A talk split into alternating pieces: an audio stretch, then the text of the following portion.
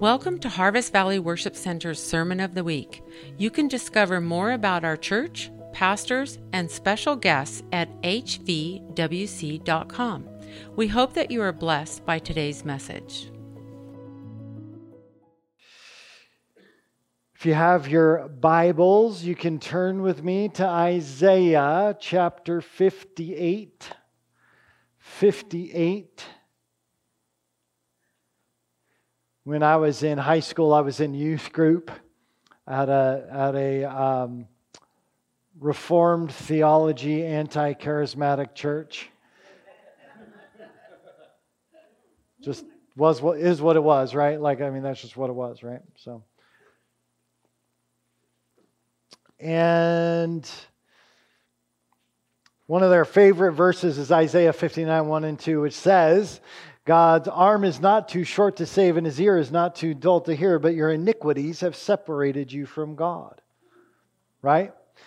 Truth, right? There's a separation that's there because of our sin and our iniquity, where we have missed it.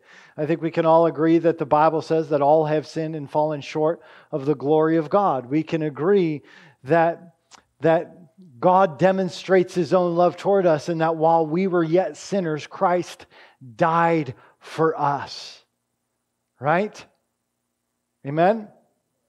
The, in in um, 2 Corinthians 5, it says that if anyone is in Christ, he's a new creation. Behold, all things pass away, and behold, all things become new. It is really important to know that you become new because of the blood of Jesus. And without the blood of Jesus, there is a separation. This is the simple gospel. We have to keep the simple gospel in front of us. Because if we don't keep the simple gospel in front of us, we will now become more concerned with moons, times, seasons, the ancient pathways. We'll, we'll be concerned more with all this stuff. And, and yet, Jesus is very interested in making sure. Now, there's value in the moons, there's value in the feasts, there's value in all of that.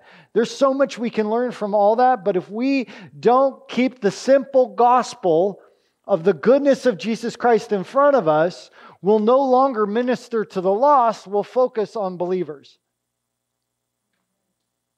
And we will become insular and we'll only have conversations with other believers who are interested in believer thingies. Yeah, oh, it is now. She said, I'm not sure that's a word. I said, it is now. Come on, believer thingies. Okay? So I want to make sure as we talk about vision, as we talk about how do we get to where we're going, we have to keep the gospel of Jesus Christ in front of us. Because it is the good news of Jesus Christ that brings people to know him. Right? Romans says that it's the kindness of God that leads people to change their mind, to repent. It's His kindness that does it. I don't care what lifestyle someone's living. I'm telling you right now, I don't care. I don't care. Listen, Jesus loves you and He wants a relationship with you. That's simple. Jesus loves you, He wants a relationship with you. Now, if you come to Jesus to receive all of that love, it will cost you everything. Jesus said, If you want to come after me, you must deny yourself, take up your cross daily, and follow me. So, the cost of the good news is that we no longer live life for ourselves. We live our lives unto God, and welcome to the greatest adventure you could ever live. Welcome to the most joy you could ever experience. But, Pastor, it doesn't feel like that. It doesn't feel joyful. It doesn't feel good. It doesn't feel.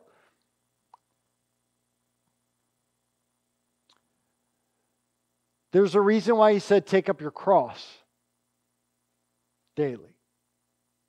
Because crucifying your flesh is not fun, but it is everything to being able to live out the gospel of Jesus Christ. It's everything. So we need to get back to our really, really, really, really, really big yes. We need to get back to our really, the biggest yes we could ever have. And it's God, whatever you ask me to do, I'll do. No matter how I feel about it, I'll do it. No matter how afraid I am, you'll give me the courage. Come on, are you guys with me? We have to get back to the big yes of obedience, of just saying yes to whatever it is that God asks us to do. Many of us made that decision right up front, and we've been just walking in favor and going, wow, this is amazing. Look at what God does. And some of us have been pounding our head against the brick wall over and over and over. Let me just say if you feel like you've been pounding your head against the brick wall, take some time to step back and say, God, what are you asking me to say yes to today? Just for today. What is it that you have for me today? Because a lifestyle of obedience starts with one obedient step at a time. But I'm not feeling anything. Just keep obeying. He shows up. He shows up. And you know what's funny? Is that we still think that we're the best judges of fruit. We still think we get to be the best judges of good fruit because we want it in our time to taste the way we want it. We want it to look the way we want it, right? And yet, when God produces fruit, sometimes it doesn't match anything of what I thought it was going to look like at all. But it tastes so much better than I thought it would. So, can we get back to a big yes to just saying yes to whatever Jesus has for us as a church? So many of you made commitments two weeks ago when Elizabeth was here about outreach. You made commitments about, you had a big yes in your spirit about, these are things that I'm going to do. And I, you know what? We're going to be accountable to our yeses. So if you felt like God wanted you to do outreach every two weeks, it's been two weeks. Let's go. Amen? Because the Christian life has to be plastic, not elastic. Do you know what I mean by that? Anybody here have stretchy pants? Okay? Some of us have stretchy pants, right? Whether it's sweats or, you know, workout clothes or whatever, they're stretchy. Okay? Some of us ebb and flow a little more than others, okay? So we got stretchy pants, right? In the terms of Nacho Libre. So, elastic Stretchy pants are to take whatever shape is there, right? It's elastic. You can pull it wide and it goes whoop and it, it'll come back down to this old shape. We do not want to be like that. When God sets us in a new form, we need to be plastic. We need to take on the new shape and just stay in the new shape and not go back to the old way. We must become plastic, not elastic. God's calling us into a season of new change, new growth. He's going to heat you up a little bit so He can shape you like plastic is shaped, right? It'll get the plastic warm and it'll take on the new shape, but when it cools off, it stays right where it was. Takes on a new shape. It is time to take on a new shape, church. We cannot become elastic and go back to the old ways of comfort, like my stretchy pants. Right? Okay. You guys all right? So I want to launch into this morning talking about vision just to just to remind us that we have to have a really big yes to the Lord and we have to be willing to take whatever shape he's calling us to take. Are you guys okay with that? All right. Are you guys okay? You guys, everybody doing all right this morning? What's up? Isaiah 58, 10 through 12 is the one that we're focused on today. I quoted uh, Isaiah 59, 1, and uh, Romans 5, 8, Romans 3, 23, and Romans 6, 23. Okay? Those were a bunch of the verses that I went through on the gospel. Little Romans road. classic four step gospel presentation that I had drilled into me. Praise God. Praise God. To have scripture drilled into you is a good thing. All right. So if you have your handouts, we've got a mission and a vision on one side. And on the other side, we have the values of our culture. Okay? And values, these values are things that we aspire to. They're things that we, we're not perfect at, but we go after. We want, we want to live lives this way.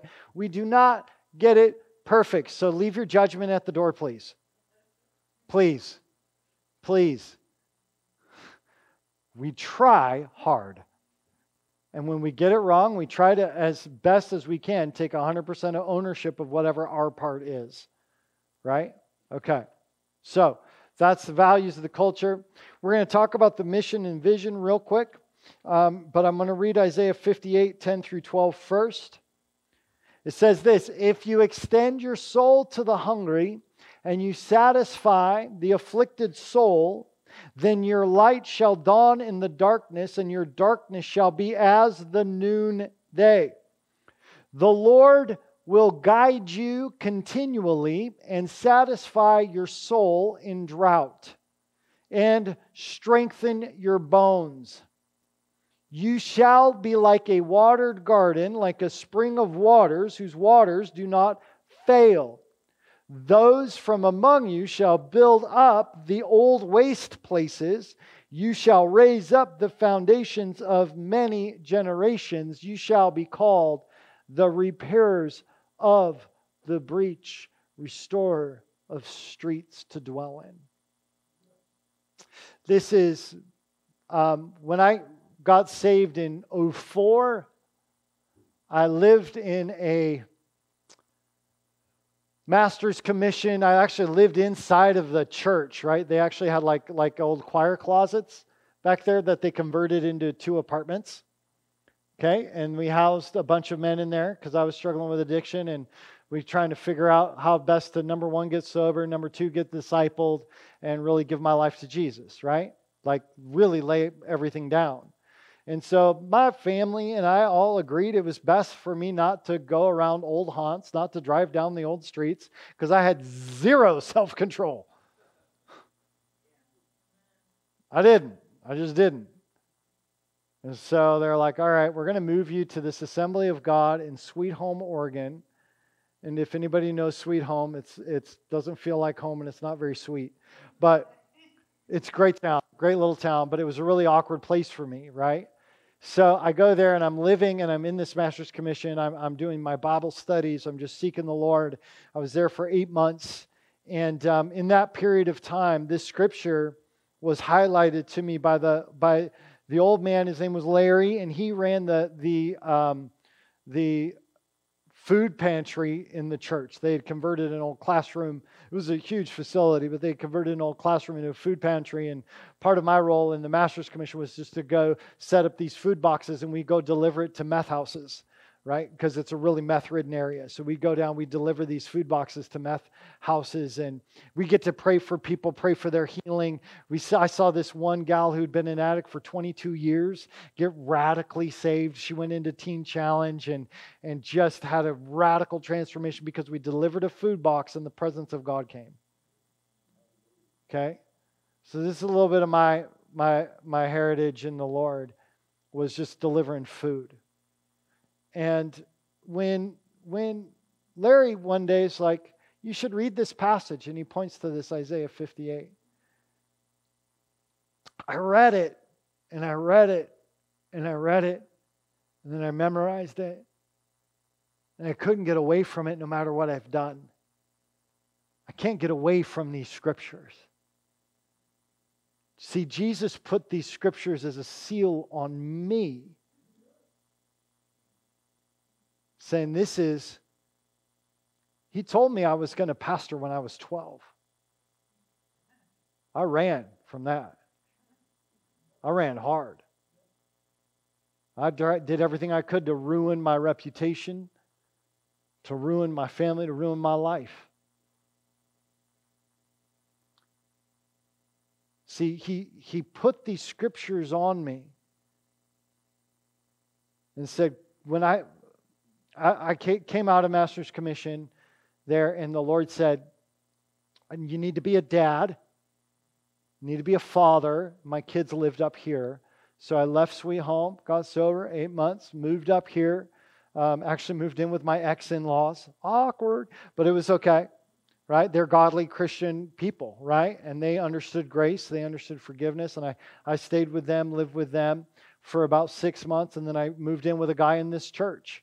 The first time I walked onto this property, the Lord said, Chris, you're going to pastor this church one day. And I rebuked the devil. I'm serious, I did. I did. I rebuked the devil. I'm like, You're so proud. You're so arrogant. Who are you? You're still struggling with alcohol. Who are you to even think that you could even pastor a church? No, there's just like, just get mentored. So Pastor Dean Hackett, who was pastoring here, before this was all built, it was just over there. Just the fellowship halls, all we had, right? That was the whole church at the time. And so, um, you know, I've been part of this whole thing. I've uh, been here since uh, 2005. July of 05 is when I moved here. And in October, I got involved here. Okay. Um, and Dean actually came here in June of 05. So it's kind of a cool, cool deal. God just knew what he was doing. So I just knew I needed to get mentored. I got mentored. And this passage of scripture, as I knew later on that, that I was going to be teaching classes and God gave me an opportunity to teach Sunday school and then work with teens. And God was just, you know, setting me up for leadership here, leadership there. I got voted on as an elder and, you know, all that kind of stuff here at this church right here, right? And I couldn't get away from Isaiah 58. And then we had a, a dean had left, we had another pastor came in. Uh, that pastor came in, and then about three weeks later, I met Mika and we dated for two years to the day, got married. Two weeks later, that pastor resigned, and it was, okay, Chris, now it's your turn. Right? Uh, with much fear and trembling, we were offered a position, didn't ask for it. We were offered it. The Lord was speaking, He was moving. We didn't lobby for it. The question came Would you be willing? Mika and I had to ask ourselves would we be willing to lead this thing, whatever this thing is? And we said yes. We said yes. We asked and we said yes. That was in 2010, June of 2010, that we were asked to lead this movement here. Let me tell you what, everything that we did in the dreaming and the planning and what kind of ministry would we build, it comes back to this verse. It's not right to say that a verse can haunt you, but it's on me, okay? Isaiah 58 if you extend your soul to the hungry, if you satisfy the afflicted soul, then your light shall shine in the darkness, and the darkness will be as the noon day.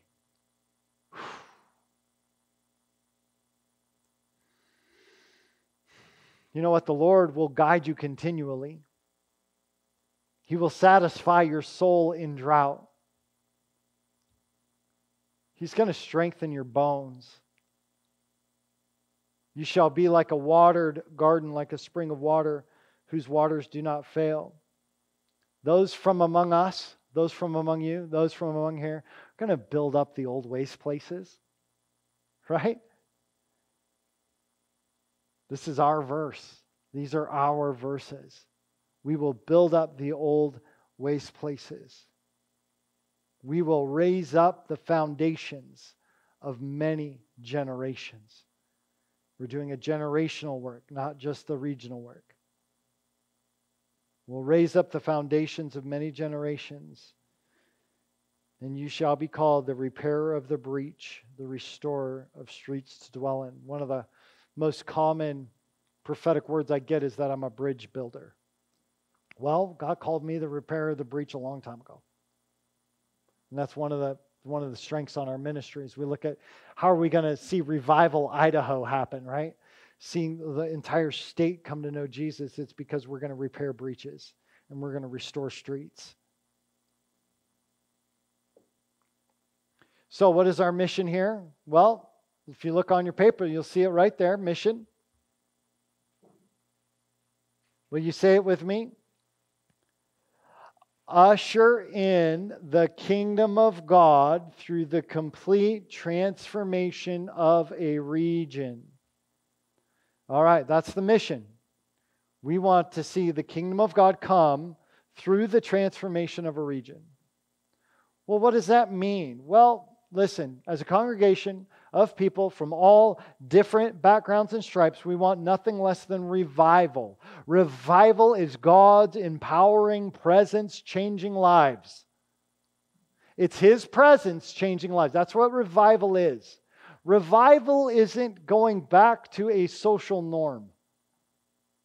Revival is not about, they all voted conservative. That's revival. No. Revival is about God's transformative presence changing hearts and minds throughout the region. Amen? So we've gathered here to bring heaven to earth where the entire community glorifies God and has given their life to Jesus. It's not just a kumbaya club. We fully we see that, that the entire community, the hardest, most jaded anti-Christians get saved because the presence is here. Those who were abusers become lambs, gentle. Those who've been abused get the healing they need and they become empowered to live a full life without that trauma hanging over them anymore. Are you with me?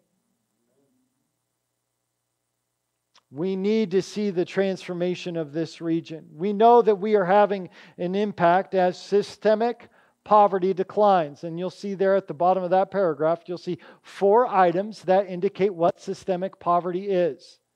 Systemic poverty has to do with physical poverty. Okay, physical poverty is that we don't have enough money to live, right? Physical poverty. We see that that starts declining when the kingdom of heaven comes. Needs are being met supernaturally, and the economy of God is lifting everyone out of poverty.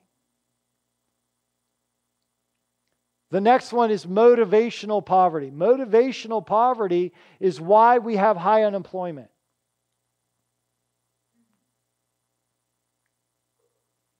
So when people are motivated to do what God asks them to do, they will go to work. Simple as that. See, when the presence of God comes, you're not lacking motivation anymore. Poverty begins to go down. Why? Because people are motivated. Do you know how powerful the entrepreneurial spirit is on this region right here? It's insanely, insanely strong. I've got prophetic people who are in business who travel all over the world and they show up in Sandpoint and they're like, oh, I'm starting a business here. They're like, there is something on this place. It is crazy. Motivational poverty, when we encounter the goodness of God, we're willing to do what it takes. I'm not going to stay at home on my Xbox. The teens need motivation. They need vision. That comes when the presence of God comes into a region. Motivational poverty is declining, which means that there's motivational wealth which means that people are motivated to do good, to do the things that God has for them to do. Amen? Next one is relational poverty. We see that it's very interesting. A lot of people who have extreme wealth have very high relational poverty. They don't have good relationships with much people, many people. And yet there's people who have very, very high physical poverty, but they've built a network they can lean into whenever they've got a need. Right? So not everybody's poor. We have to redefine wealth because there's a relational wealth when you know, like, oh man, my car broke down. I'm going to call Uncle Joe, who's going to talk to his guy, and they're going to get together and they can fix it in a day. because I have a need. Right? So, relational wealth means that marriages are healing and becoming whole.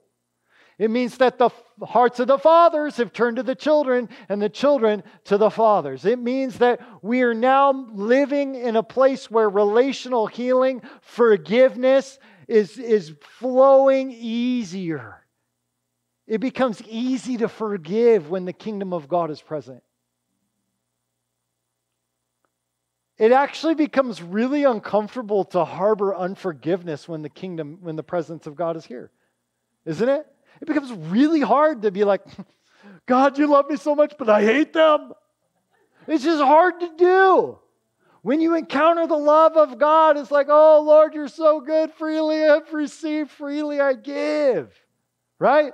That, that's the response that comes when the presence of God transforms a region.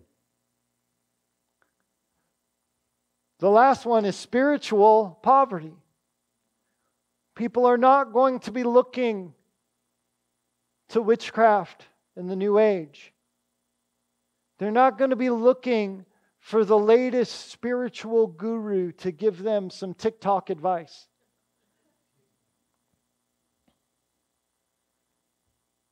They'll have a connection with the king.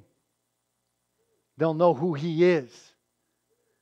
Do you know how they'll know who he is? Because they will have seen him in you.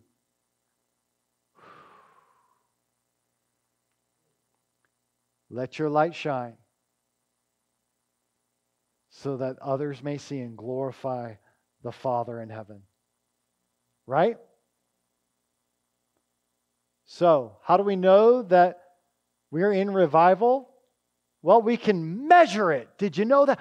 We can measure it by these four areas poverty, motivational poverty, relational poverty, and spiritual poverty. They all, all those areas of poverty decline. Wealth in each of those areas begins to rise. Why? Because God is doing something transformative in a region. Guys, we're the tip of the spear. Can I just say, I'm okay saying it. I know that I'm called to lead the charge. And since you're with me, we're going to see revival. You're going to honor the Lord. You're going to obey God. You're going to go exactly where God's telling you to go. We are at the tip of the spear to seeing God transform a region. I, I can't, I, I can't tell you how many times I've had people say, people are going to fly to your church to get training on how to change a region. I just like a month ago, well, no, in August, somebody's like, You're going to have Harvard businessmen coming to you saying, How do we do this? We've tried to figure this thing out for decades. They're, where are they coming? They're coming here.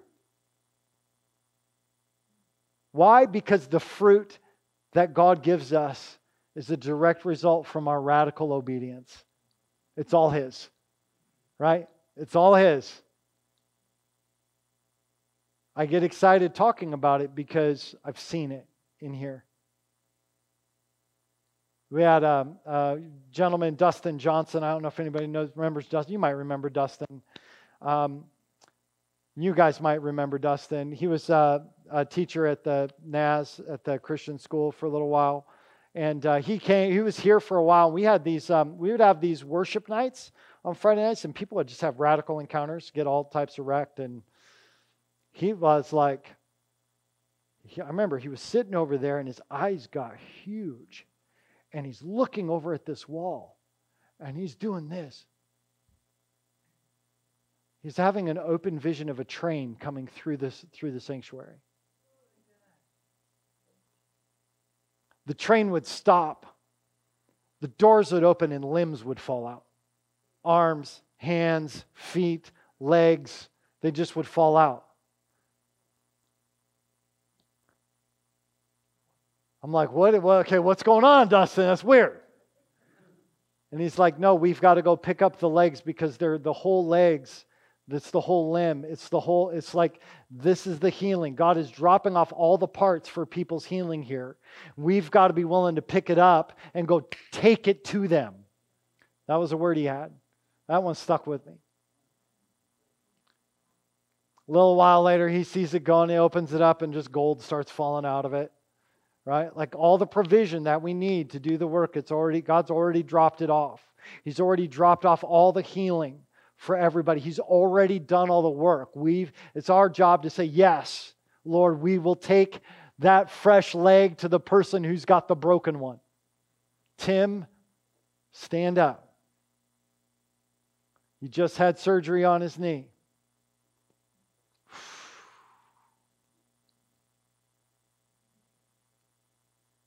Go ahead, Mike. Come on over. Just put your hands on him.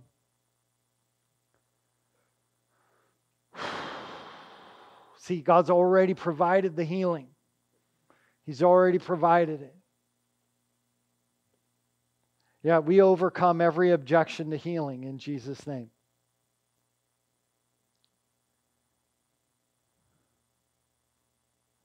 Just say, be healed. Swelling has to go, tendons fully repaired.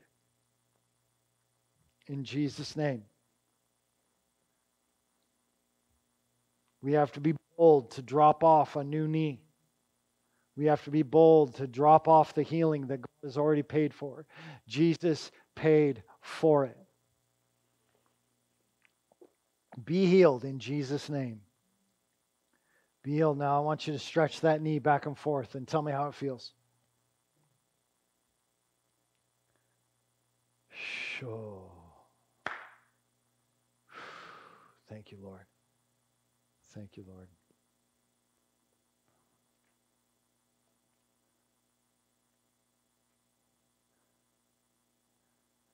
Can you put any weight on it?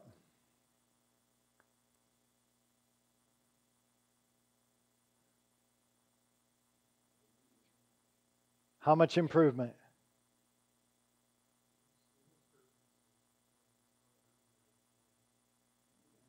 Come on, that's an amen, hallelujah.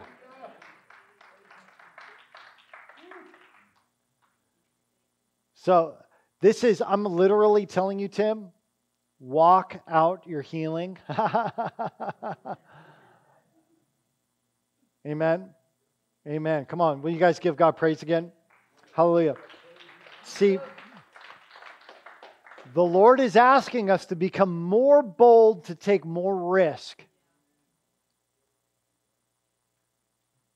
Ha ha! All right. So, what's the vision? Where are we going? That's the mission. This is the purpose is revival and the transformation of a region. Amen. Okay. Now, as far as who we are, we are a refuge for healing and a launch pad for transformation. By refuge for healing, what does that mean? It means that we are a place where anybody who's broken can get healing. Anybody who's broken can come and get healing. I'll say it again. Anybody.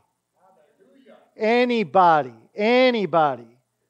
Anybody. You don't got to look a certain way. You don't got to act a certain way. You can cuss up a storm. I mean, I could tell stories about people trying to say, "Are you how religious are you?" I'm going to talk about this topic and see how bad you twitch. Okay. There's a grace on us as a church to love people unconditionally. We love you, and there's nothing you can do about it, right? Amen. That's their phrase. We say all the time. We love you, there's nothing you can do about it. There's a grace on this church to love people who no one else will love.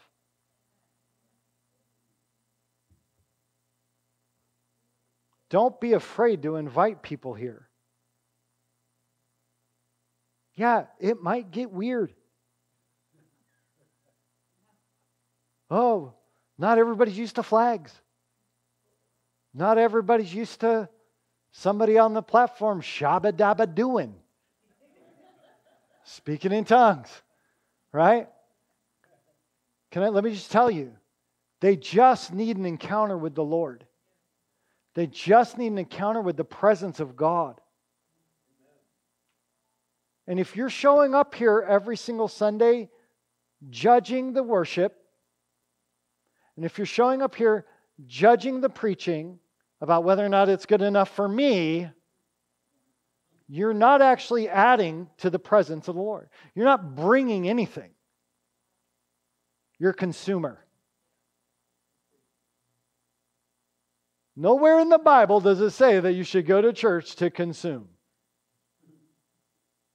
Nowhere in the Bible does it say that the gathering of the believers is so that you can feel better about yourself. You know what it says? It says that we get to gather for the sake of fellowship and encouragement. Encouragement is about getting more courage, getting more boldness. We get to have more boldness when we come together because there is something that happens corporately that comes on this church as we worship, as we all come to give, and we have conversations with one another to give, as we sow into each other's lives instead of going, Well, they didn't talk to me. What's their problem? How about you go talk to them?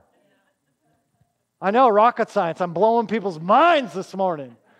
Come on.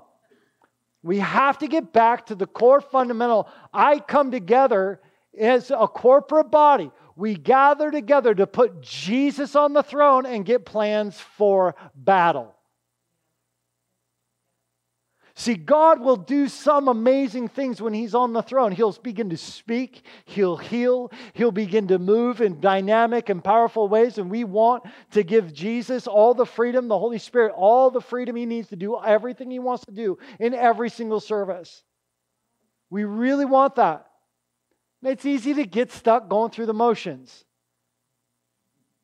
My alarm is set at the same time every day.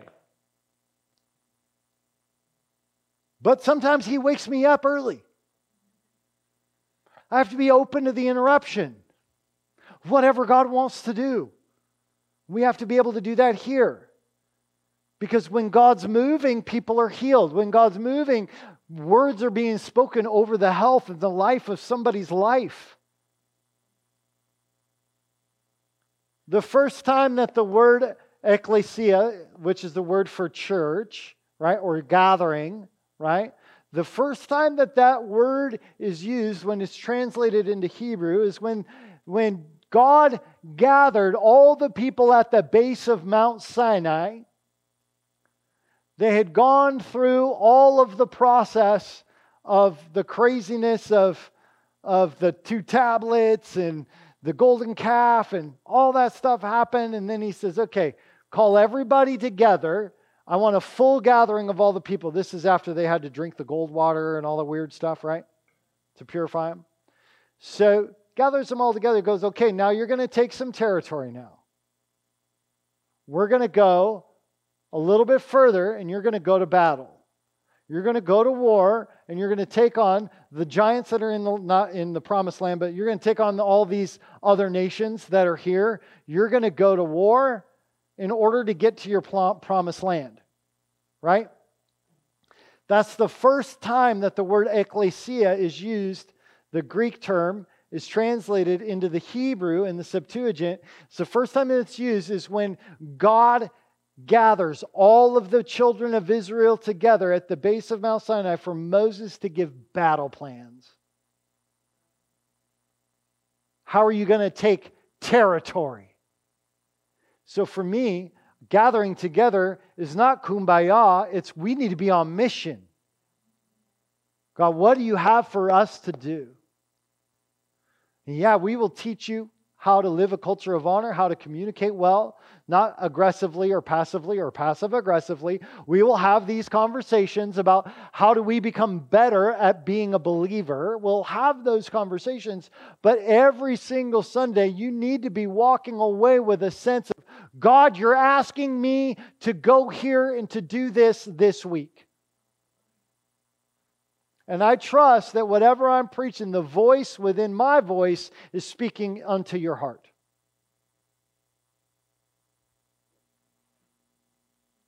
How we doing?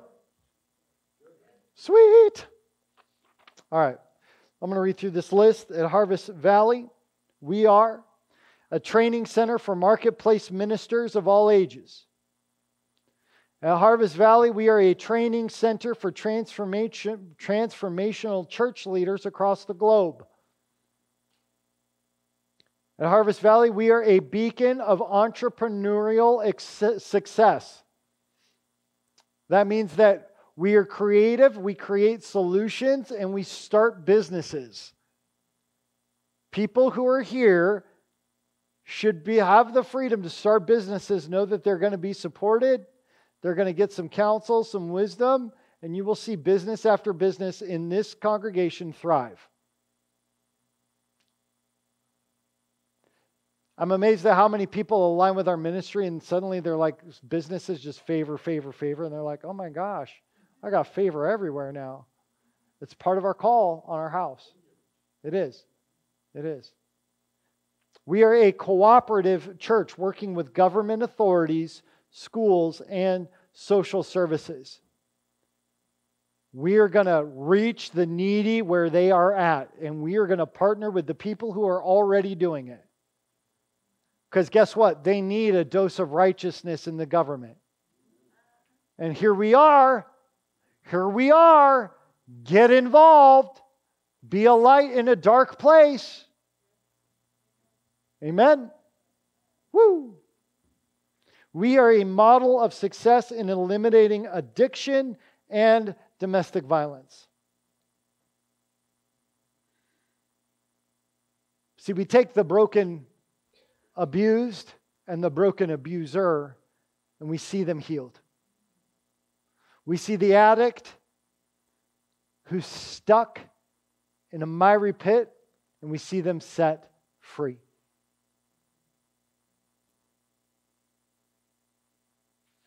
All right. On the back, you'll see the values of our culture. I'm just going to read these really quickly. Um, I've actually done some sermon series. You can go to hvwc.com, click culture, um, our values. I think it's it's under vision and values. I think is the name of the series, and you'll see a bunch of these that were preached. Um, service, focusing on others and acting for their benefit in the name of Jesus Christ. Right, that's the core value of our culture. Generosity, we are faithful to devise and invent strategies to give in every way. We want to give financially, spiritually, physically, and emotionally. We want to give of our whole self to people, not just money, generosity and everything. We want to communicate well. Communication is conveying ideas, thoughts, and feelings with grace, honor, and the spirit of prophecy. What's the spirit of prophecy? Jesus Christ is the spirit of prophecy. So we need to communicate the way Jesus would communicate, which is grace, then love, then truth. But we don't neglect love and we don't neglect truth and we can't neglect grace. We got to do all three grace, love, and truth. We have hard conversations today for the healthy relationships of tomorrow. Boy, some people don't like that. Just let me float in my deception, please. Just let me just let me be deceived. Don't confront me. Don't have a hard conversation because you're concerned. We don't want that. That might make me uncomfortable. We have the hard conversations today for the sake of a healthy relationship tomorrow. So if we have to have a hard conversation, it's going to be in love and grace and truth. It's going to be with the desire to understand instead of just tell you what to do.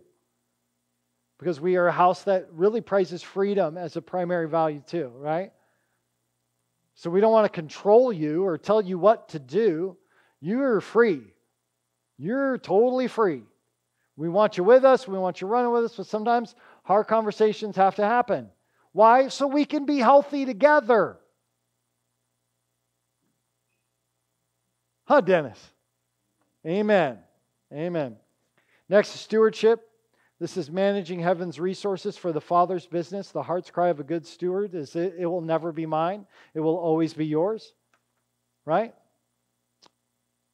Care, uh, I, I, that's becoming kind of a life message for me. It's been pretty fun to see. I've preached it in four or five different locations now and just been like fire falls. I'm like, what? This message is awesome. Character. We live according to truth having boldness and integrity, compassion, and humility. We live life according to the life and love of Jesus. Okay? Godly character. And lastly, excellence. We have a no limits mindset. Every time we go, well, God can't do that, or we begin to put a limit on something, we're no longer looking at excellence, right? Excellence is the word excellence is actually the picture of somebody with a bow and arrow, right? And it's not about hitting the center of the target. It's about going further than the target. Excellence isn't about hitting it perfectly, it's about can you go further than you've gone before. So we have to have a no limits mindset that says, I'm not going to be limited by my preconceived idea of what God can or can't do. I'm not going to be limited when my generosity, because I've never seen God pour out a, a, an extravagant blessing when He's asking me to give extravagantly. That's not excellence. If God's asking you to give extravagantly, give extravagantly and see what He does. That's excellent, right? Is going beyond where you've been before, right? All right. We do the best we can with what we got every chance we get. That's excellence. Doing the best we can with what we got every chance we get. Amen? All right. So, wanted to review the values. I want to talk about the vision and the mission, and I'm going to close again by reading this scripture. And if you'll stand with me to the reading, that'd be great, and then we'll we'll close out in prayer. in November, the beginning of November, our core team's getting a day away and we're praying into the vision for 2023, what God is saying over 2023. If you feel like um, there's something specifically on um, Harvest Valley for next year, you feel like there's a prophetic word, will you come see me and just tell me what that is? You feel free to email me, text me, write it down, give it to me so I can remember it, okay? Um, I appreciate that. We love all the input as we lay everything before the Lord again and we say, God, just tell us what you want us to do this year. And this last year, he gave us three sermon series that he wanted us to preach to deal with three demonic in the region. So we'll see what he does next year. There's freedom, freedom coming. It's going to be good. All right, Isaiah 58:10 says, "If you extend your soul to the hungry, and you satisfy the afflicted soul, then your light shall dawn in the darkness, and your darkness shall be as the noonday. The Lord will guide you continually and satisfy your soul in drought and strengthen your bones. You shall be like a watered garden, like a spring of water whose waters do not fail."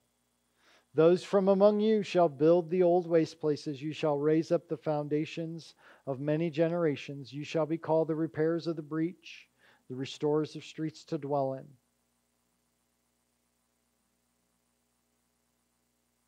Father, we are extremely grateful for vision, and we're thankful for this mission you've given this house.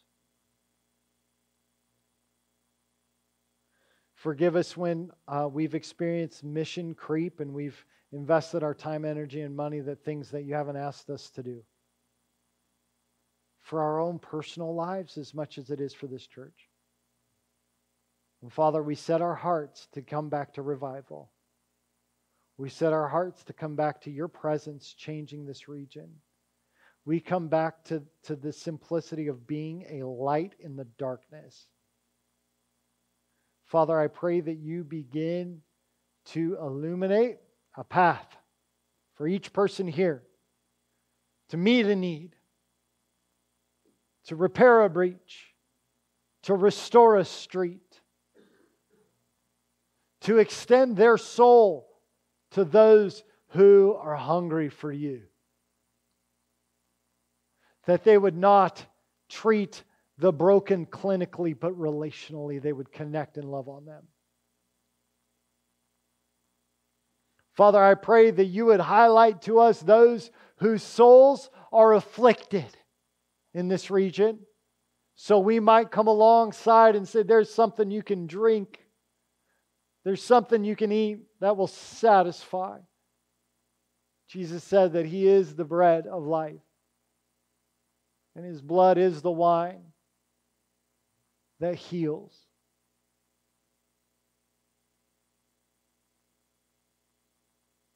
I thank you, God, that no matter where we go, you will always keep us and protect us.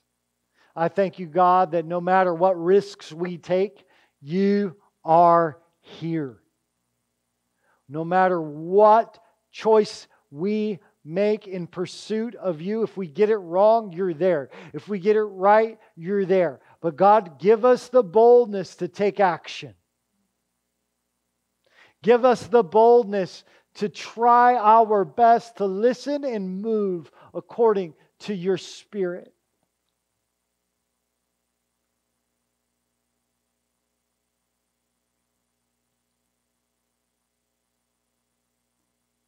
And God, may this be a house where your presence dwells. May this be a place on whatever day it is, people come and encounter you. Lord, I'm asking that you manifest and abide in this place in a powerful unique way. As a community, we come together and that your presence would transform and change, change hearts and minds. And Father, we would leave overflowing and dripping with your anointing. That we would leave here coming away with far more than what we walked in with. Father, that your presence would transform us as we worship, as we come together, and as we discover what it is you have for us. God, may our hearts be completely transformed and changed. And may, may we let go of all of our excuses for failure. But let us, God, let us let go of all of the reasons why we don't press past our comfort zone. God, you have such an exciting life of faith for each of us to walk into, to go miracle upon miracle upon miracle. So, God, will you increase our faith? Increase our faith to step into miracle after miracle. God, to, to move into places, God, where we have never been before, so that you can show up.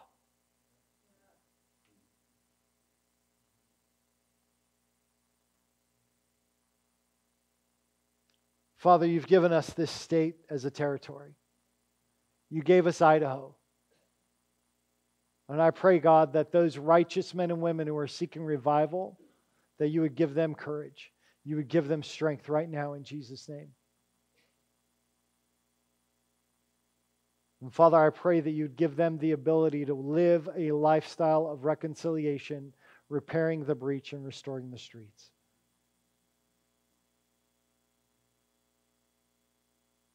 I thank you, God, when you call us into a mission, when you give us a vision, you ask us to play our part, and you take care of the fruit. Lord, I'm praying that you would strengthen our yes. In Jesus' name, amen. Amen. I want to give a, an opportunity for a couple of our people to share. I got a feeling a couple of you want to share something um, that you feel like the Lord was kind of putting on your heart even during the message. Um, specifically, I'll talk to the two people that were highlighted John LaPointe Lisa Marcus.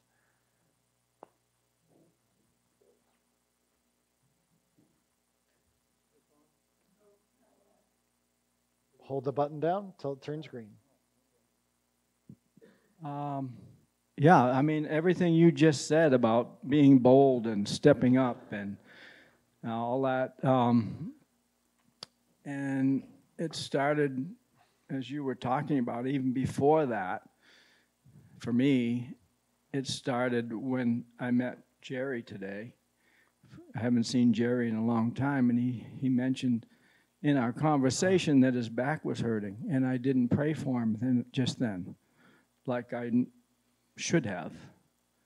instead of waiting for a, a good time.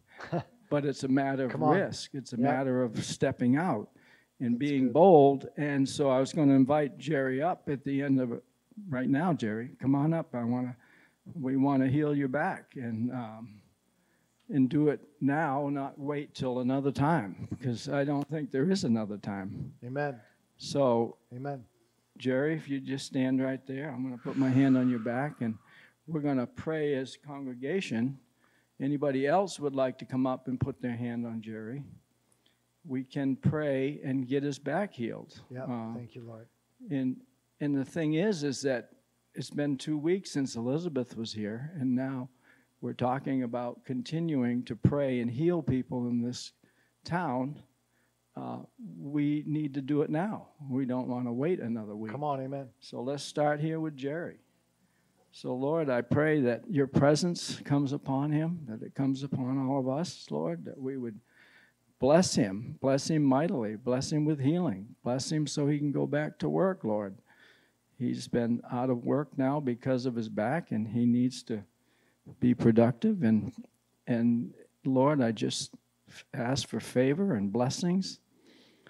Lord, that you would put everything back together that was torn apart and whatever was happening with uh, his actions that caused this, Lord, that he would have a mighty healing here, that he would have right now, he would feel that warmth going through his back, and that it would start to just feel like warm butter going all the way through his body. And it would put all those muscles and tendons and everything else back to where they belong and that he would be healed, healed in a mighty way, where he can run and jump and he won't feel any pain whatsoever, Lord. I just pray that in your mighty name of Jesus, God. Anyone else have something they want to say?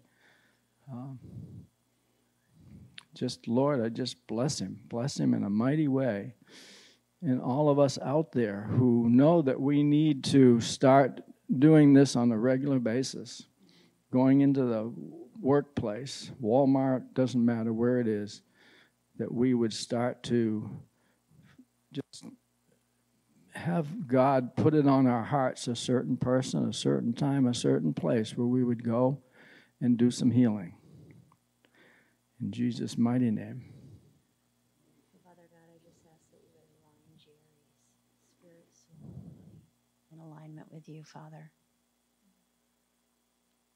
Everything would be in alignment with you, Lord. Spirit, soul, and body. Yes, that's how healing takes place. It has to run through God. God has to be the one to do the healing. It's not us, it's just through our actions, Lord. God, we just ask that you remove the trauma that's in his back, God. Remove everything mm-hmm. that is built up inside of him, everything that no longer Yes, serves Lord. him, God. You release mm-hmm. you release your hold on him, devil, and just let him go. And you just heal this back in the meantime. Let him walk free. Mm-hmm. In the name of Jesus Christ, we ask these things. Yes, Lord. Hey, Jerry, I want you to, can you look at me? You are worthy because of Jesus, okay? So whatever is trying to tell you opposite, mm-hmm. it's a lie. Yes. Okay? Mm-hmm. You are worthy, mm-hmm. and He has paid the price for your healing, and He just wants you to accept it. Okay? It's it's not about you. Ha- you don't have to work hard at it. You just have to accept it, No. and you have to realize that you are blessed and you are worthy, and He loves you so very much. Okay? Accepted. You're accepted. Yeah. You're accepted. Accepted. There's nothing in your past that can discount what God has for you, okay? There's nothing that disqualifies you, okay? You're qualified because of Him, okay?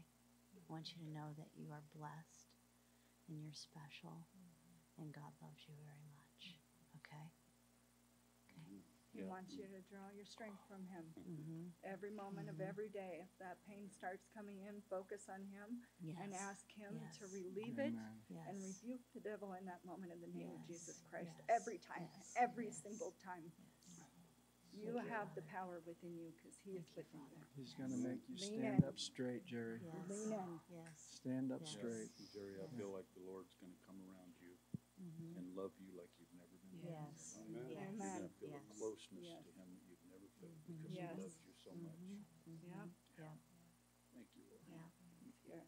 Love heals. Love heals. How do you feel? Mm. Better than I did earlier. Come on, he said better than I did earlier. I feel good. Amen. Yep. Amen. That's a Hallelujah. blessing. That's a plus. That's, speaking to my heart, saying that don't let those feet, don't let those feet walk out anything that the Lord has not put in here. Come on. And that you let it Come on. Come on. amen. Yes. Yes. Amen. Yes. Yes. Yes. Yes.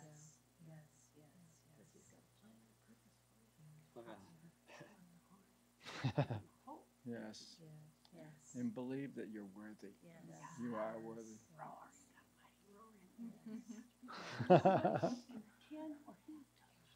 so good. Thank you, Lord. Amen. I learned that one. Yeah, yeah, The hard way. yeah. And Father, Come we on. lift, we lift the burden. We Yep. lift the weight Yep. off you Yep. now. That's good. We lift Yep. off the weight of your past, Jerry. Yep. The Yes. weight Come that's on. causing your back to hurt, we lift it off. Yes. We take it all Yes. off, every Yes. bit of it. Yes. We take it all off. All of it. Yes. Yes. Mhm. And that, that spirit of trauma, that's what I was gonna pray too, that that spirit of trauma has no place on you any longer. That's right. And he has to That's go. right. That spirit of trauma, that, that, that trauma, that mm-hmm. everything you've been through in your whole life. Mhm. And he, and, Thank you, and Lord. He's familiar, you're familiar with it.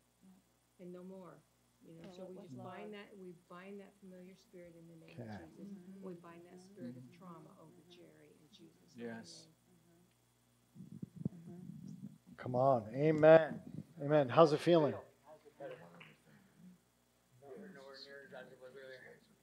Okay. I think the origin of some of your problem is that your legs sit out and like look at it. Sit your back. I'm gonna give that to you, but let's let's just check this out. Mm-hmm. What you got, what you got one leg shorter than the other. This one's much longer, it's like almost an inch, Father God. Make them, make them, make them straight, make them same length. Same, Father God, let them grow. Here it comes. Thank you, Lord. Thank you, Lord. Thank you, Lord. Shataraba sotaraba shatara kidiya shataraba sotaraba shataraba sotara kidiya shatara ki. Yep. Thank you, Lord. See bold acts of faith, church.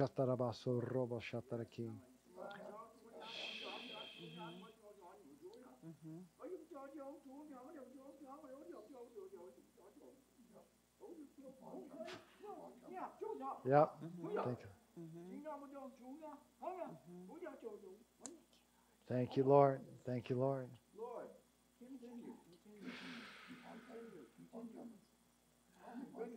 It's almost there. Continue. Close, close. Grow. Grow, Grow, grow, grow. Grow, Thank you, Lord. Hallelujah. Yeah, at least a half inch so far. Thank you, Lord. Grow. Keep. Yep. Yep. Thank you, Lord. Match them up, match them up. Keep going, keep going. Is there any kids in here? no, I there. just love the way that Elizabeth used the children. Well, the heels are pretty close. Yes, they are. Yep. Not quite there that. They were about three quarters of an inch. Yep. Thank you, Lord. You feel that? You feel your leg? Okay, he's got a lot of heat on his leg. He's probably grown out about a half inch. Finish it. Finish it. Will you guys say it with me? Finish it. Holy Spirit, come. Finish it. Finish it. We just say finish it in Jesus' name. Okay, okay.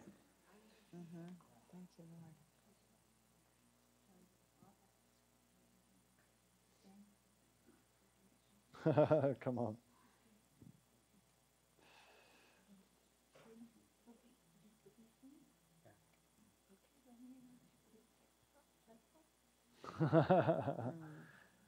See, God doesn't just heal one thing. Okay, I want you to walk around a little bit because I we just watched your leg grow out.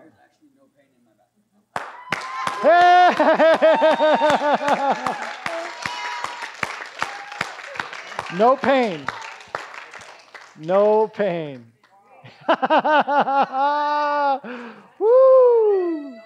Let's go. yeah, we just watched God grow his leg out about three quarters of an inch. Come on. oh. Come on, we'll, we'll, we'll follow up a little more. Yeah. I,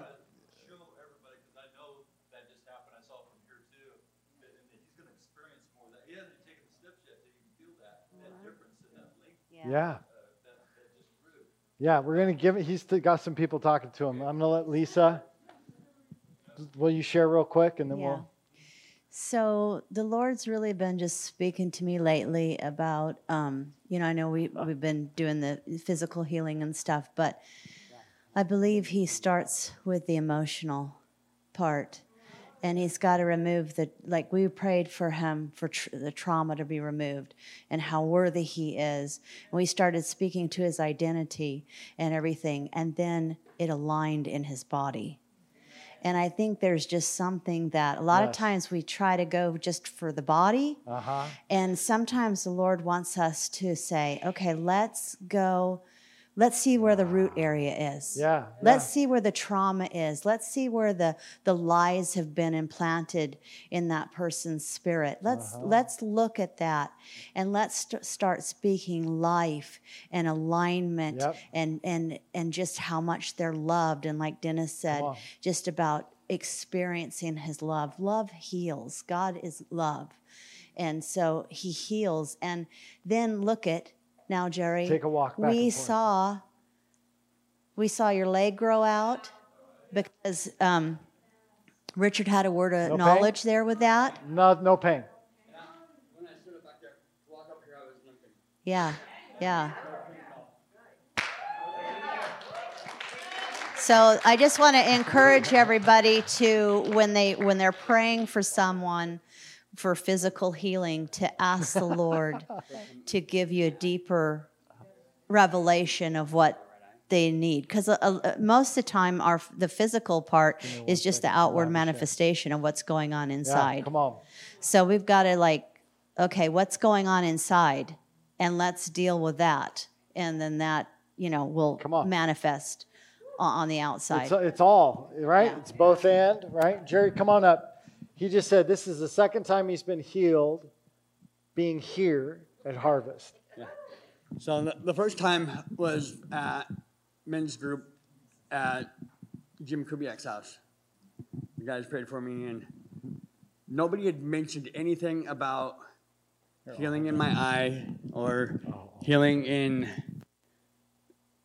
the vision that was lost. I sent the head of a nail through my eye when I was a little kid. And Lost the vision in my right eye. Went to men's group at Jim's house. The guys prayed for me. And I woke up the next morning and my vision my vision in my right eye is now better than the vision in my left eye. Mm. And- And I just, for me, when that happened, it was a big wake up call. Come on. And, and Yeah. now this, I, See, God loves you Yeah. so much. Like, God loves Jerry. yeah, come on, Very man. rarely am I speechless.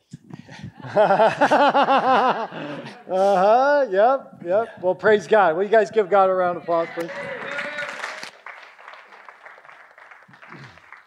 I want to encourage you if you've been contending for healing for a long time in your body, um, in in different areas, um, you know, there's something around this mustard seed faith, this little bit of faith. One of the cool things about the mustard seed is that it's not just the smallest, but it's the longest gestation of any seed. It's the longest. So by the time that thing begins to sprout to the time you see it is longer than any other seed.